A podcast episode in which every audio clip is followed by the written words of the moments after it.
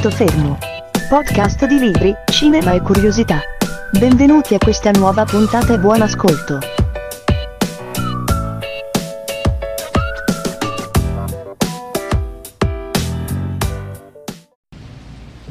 Io ne ho viste cose che voi umani non potreste immaginarvi. Navi da combattimento in fiamme al largo dei bastioni di Orione. E ho visto i raggi B balenare nel buio vicino alle porte di Tannhäuser. E tutti quei momenti andranno perduti nel tempo come lacrime nella pioggia. Tempo di morire.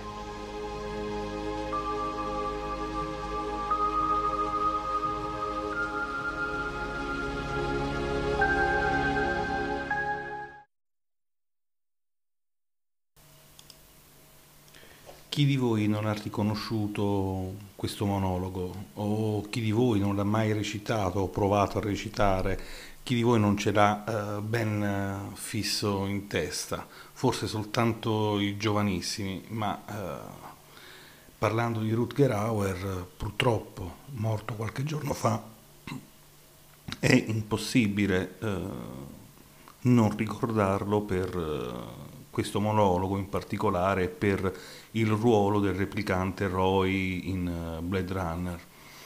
Uh, il ruolo che in realtà è quello che l'ha proiettato al successo nel cinema, quello importante, quello americano, e soprattutto alla fama.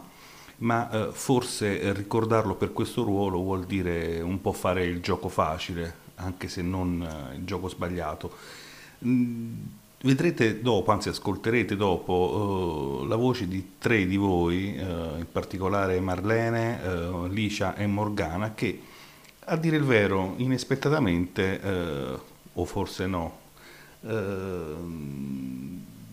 quando ho chiesto loro un, un, piccolo pensiero, un piccolo contributo e un piccolo tributo a Rutger Hauer, mi hanno meravigliato non parlando di Blade Runner, hanno parlato infatti eh, di altri personaggi, altri ruoli che eh, per me sono secondari, sono in secondo piano. Però eh, ho notato che in realtà soprattutto il pubblico femminile impazzisce per eh, Lady Hawk, il film, e eh, in particolar modo per il personaggio di Rutger Hauer, il capitano Etienne de Navarre eh, qualcun altro addirittura preferisce uh, la leggenda del santo bevitore, che in realtà, mm, forse perché uh, è un film italiano, io non ho proprio preso in considerazione. Ma a parte questo, poi ascolterete questi contributi, come si fa a parlare oggi di Rutger Hauer? Rutger Hauer era era una faccia ed era un corpo, era un attore, sì, un attore a tutto tondo, di quelli che sanno fare il loro mestiere, ma la prima cosa che ti colpiva era proprio la sua fisicità. Uh, era bello, uh, algido, in alcune pellicole, in alcune storie era addirittura mostruoso. Uh, se lo ricordiamo per la bellezza di appunto Etienne de Navarre, non possiamo mh, tralasciare un altro personaggio, The Hitcher nel 1986 dove eh, sembra veramente un'apparizione fantasma, eh, nerissimo, cattivo, un killer e veramente anche lì con la sua fisicità riesce a eh, colpirti. Uh, Auer era olandese e uh, buttato in mezzo a tutti quegli attoroni americani al momento uh, sembrava quasi un, un'entità incorporea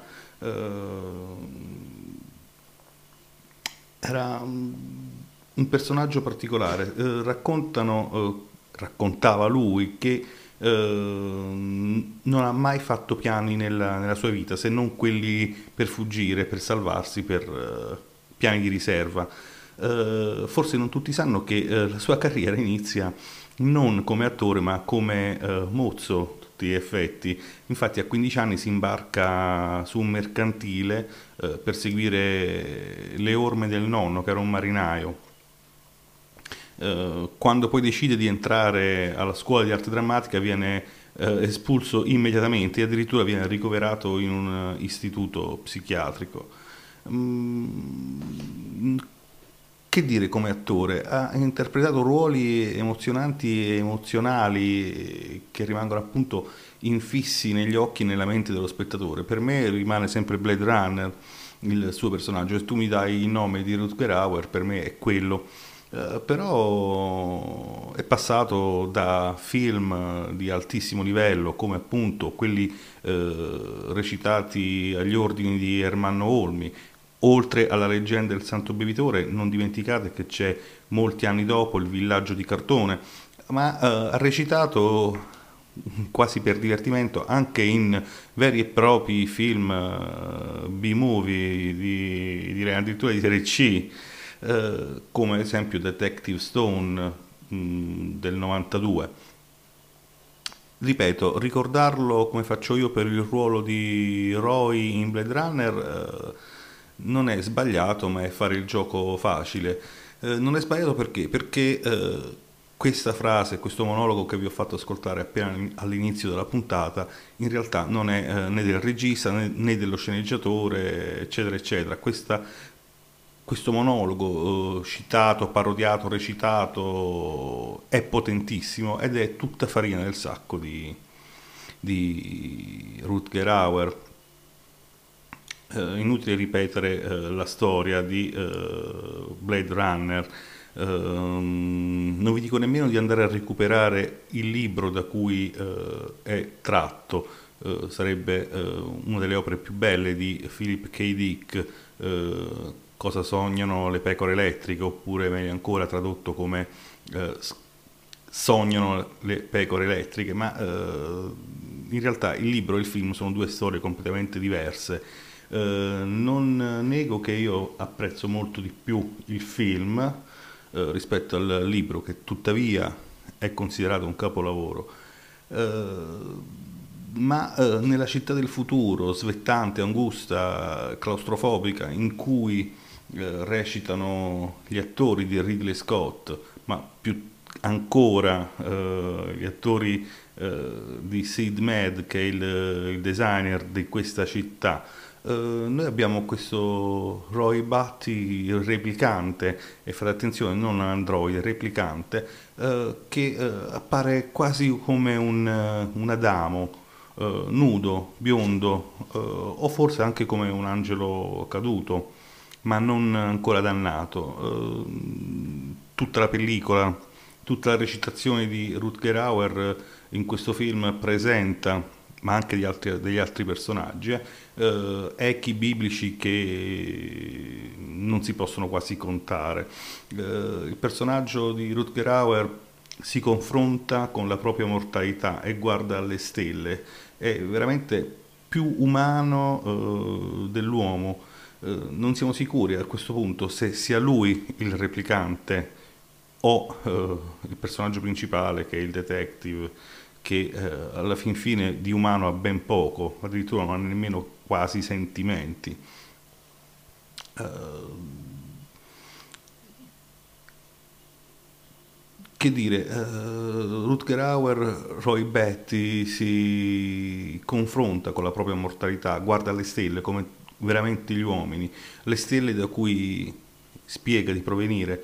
Uh, negli ultimi suoi attimi uh, è tuttavia con serenità che accetta di non poter consegnare ad altri la propria memoria, i propri problemi, i propri fardelli, ma soprattutto di non poter consegnare agli altri la propria umanità, un'umanità che viene perennemente messa in discussione, eh, ma eh, è una condizione questa propria e comune all'uomo eh, da sempre, eh, al filosofo, al mistico, al, all'uomo postmoderno, a tutta l'umanità. Uh, il replicante di Rutger Hauer è l'umanità messa di fronte al mistero. Un monologo di 300 parole scarse che sono veramente un lascito di spirito scritto nella storia del cinema. e non andranno perdute. Eh, quest'ultima parte è addirittura una frase pubblicata sulla uh, rivista cristiana per eccellenza, Famiglia Cristiana. E che dire, sinceramente non so cosa aggiungere su Rutger Hauer. Per me è stato un immenso dolore, l'ennesimo di questo mese di luglio. E ci tenevo particolarmente a dire qualche parola, forse sbagliata, forse di troppo, forse troppo poco. E a questo punto lascio la parola a voi e ringrazio Marlene, ringrazio Morgana e ringrazio Licia.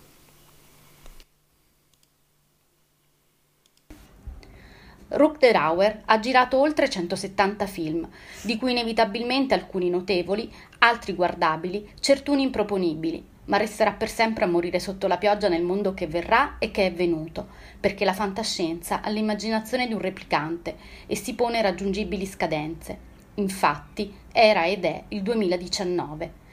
Blade Runner è uno dei miei film preferiti, ma se è e resterà per i più il replicante Roy Batty, nel mio immaginario lui è e resterà per sempre il capitano Etienne Navarre, colpito da una maledizione, costretto a diventare ogni notte lupo per non poter vivere la sua storia d'amore con Isabeau, la Lady Hawk del titolo del film. Ciao. E vorrei ricordare l'attore Rutger Hauer che è da poco scomparso con uno dei più bei film fantasy che ha interpretato, secondo me, uno dei più belli che io abbia mai visto da ragazzina, e sarebbe Lady Hawk del 1985. Mm, posso iniziare citando una delle frasi più belle del film. Sempre insieme, eternamente divisi, finché il sole sorgerà e tramonterà, finché ci saranno il giorno e la notte. Il film è la storia di un amore tormentato. Si svolge in un'Europa medievale, diciamo idealizzata, in un mondo fantastico popolato da cavalieri, maghi, quindi sortilegi e così via.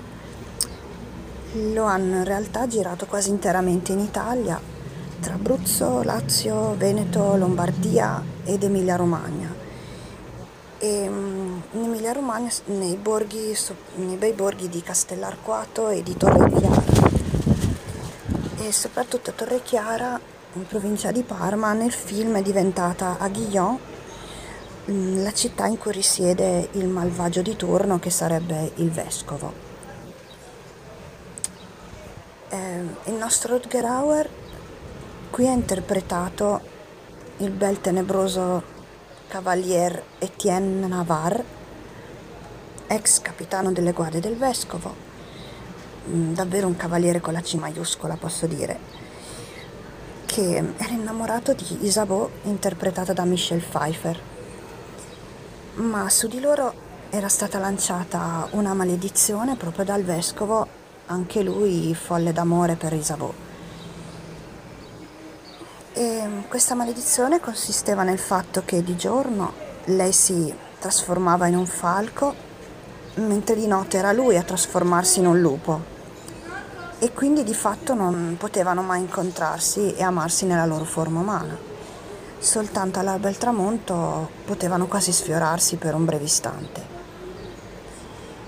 Grazie all'aiuto di un giovane ladruncolo, Matthew Broderick, e di un vecchio frate, mh, mm, hanno cercato di rompere questo sortilegio e di sconfiggere quindi il vescovo. Però non vi racconto altro così guardate voi il film perché davvero merita, è bellissimo.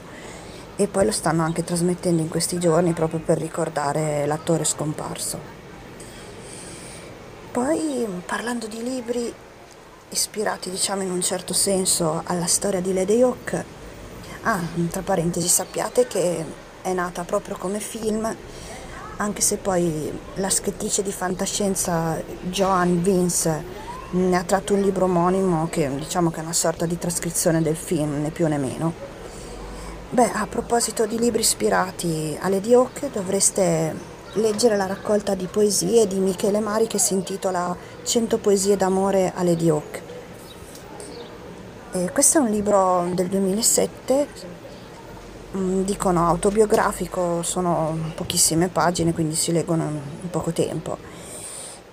E come da Sinossi vi leggo che è un canzoniere dell'amore impossibile e tormentato, con tutte le nevrose del mondo contemporaneo, con l'esemplarità e la stilizzazione di una storia senza luogo e senza tempo. A tratti io però l'ho trovato anche piuttosto ironico e oltre alle citazioni colte un linguaggio moderno con eh, frasi ed espressioni della cultura pop eh, e mm, alcuni passaggi addirittura che strizzano l'occhio all'horror e quelli li ho apprezzati. Mm, la, le poesie insieme raccontano una storia d'amore iniziata ai tempi del liceo un solito cliché, un ragazzo si innamora di una compagna, un amore non dichiarato, quindi non corrisposto, che poi diventa una sorta di ossessione e come dice Leo Narrante lo ha tenuto come inchiodato al suo banco di liceo anche dopo l'ultima campanella.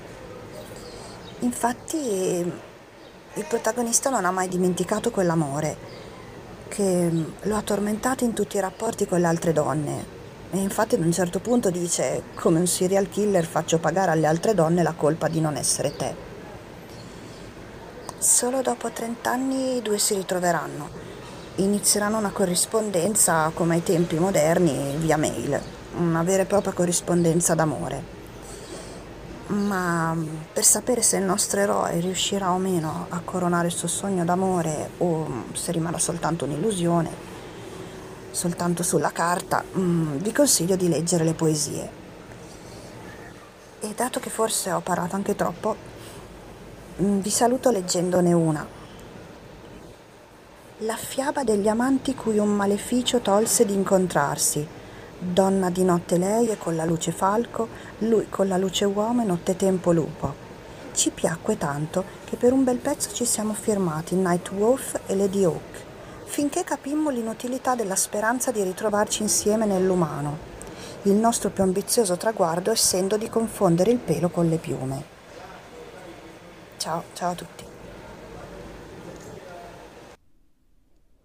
Per tutti è il replicante cult di Blade Runner, per qualcun altro il capitano Etienne Navarre dell'altro cult Lady Hawk, una storia di amore e magia.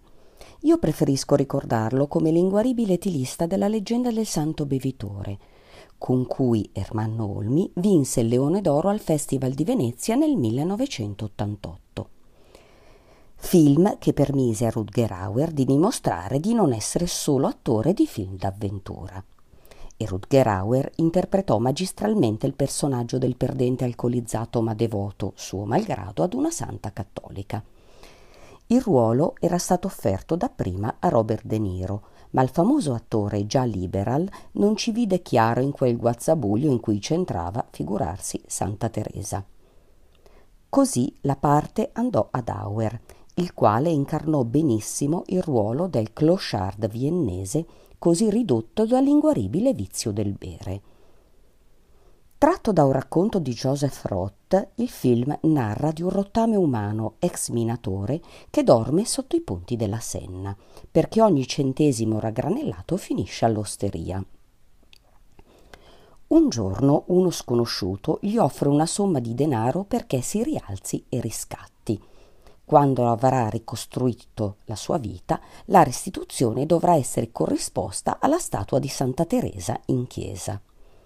Il beneficato in effetti si riprende e vuole onorare il debito, ma una serie di incontri lo ostacola ogni volta e segue una serie di su e giù con ricadute nel peccato e nel vizio. L'unica cosa che però brilla in questo sfacelo umano è l'ostinata determinazione a ripagare il debito. In un'ennesima crisi etilica, l'uomo, al culmine dell'ubriachezza, scambia una bambina per la santa e le offre la somma prima di morire.